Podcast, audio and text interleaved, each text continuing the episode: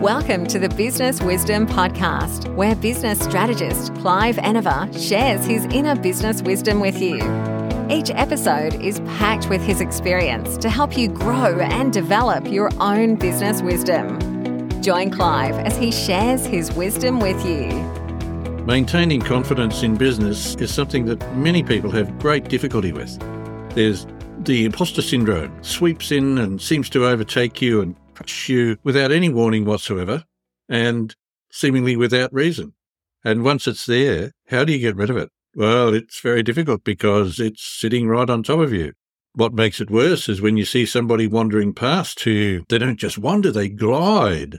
They're so confident in everything that they do. Their speech is confident. Their movement is confident. Everything about them seems to be absolutely perfect. Finding and maintaining confidence is something that requires specific knowledge. Confidence comes from certainty, and certainty comes from understanding. So, what do you need to understand? Everything about you. Who are you? Why do you do what you do? How do you do what you do? What is it that you actually do? And who do you do it for?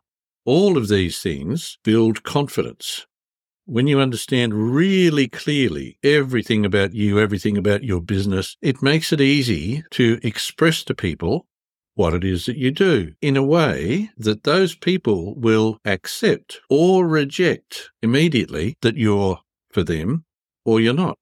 This means that it's important to be able to say no.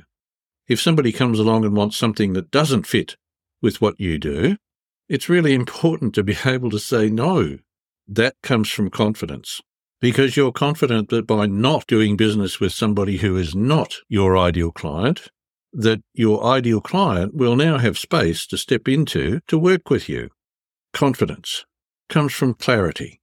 How do you find clarity? You research everything about why you're in business, everything about you. That research tells you who your ideal client is, and therefore they're the right people to be working with. How do you find the confidence to keep going until you understand all of that. Well, ideally, you'll understand all of that. You'll find that first. However, to overcome momentary lack of confidence, remember all the good things that you've done.